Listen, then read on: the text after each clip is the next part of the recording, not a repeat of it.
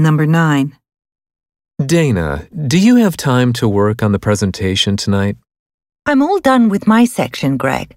I emailed it to you last night. I'm afraid the weather data for Spain had several obvious errors. I'd like you to recheck the other sections you worked on too. Oh, okay. Actually, Professor Simmons warned us several times to confirm that all the data was accurate.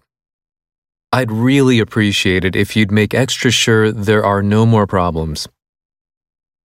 Question. What does the man imply?